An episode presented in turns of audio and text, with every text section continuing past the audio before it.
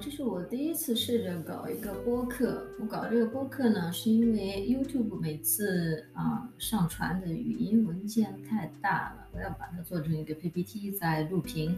每次文件都非常大，而且随便讲讲，大概二十分钟就要有一百多兆，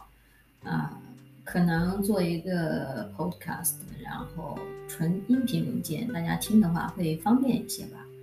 啊，当然我也不太清楚，但是可以试试看。嗯，因为我本人还是非常开心，把我的一些关于女权的想法和思考分享给大家的。我作为一个女权主义在今年三月份刚觉醒的一个 radical feminist，我自己也明白，啊，我们这些 radical feminist 非常需要一个同温层，也非常需要一个回音壁。我们希望在女权这条路上前行的时候，可以有一些伙伴并肩前行。虽然女权主义者人数并不多，啊，尤其是激进女权主义者更是屈指可数。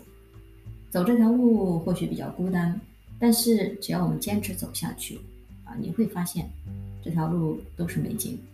因为我们拥有自由，拥有自信，还拥有勇往无前的勇气，而这些东西是作为一个女性天生就被受到打压的。当我们的本性受到释放之后，我们自我人格觉醒之后，我们的人生是非常非常精彩的。啊，我今天先试播一下，看一下这个网页版的 Spotify 啊，这个什么 Podcast 可不可以录音？嗯，改天有时间我再发我的第一期录音吧。啊，谢谢大家。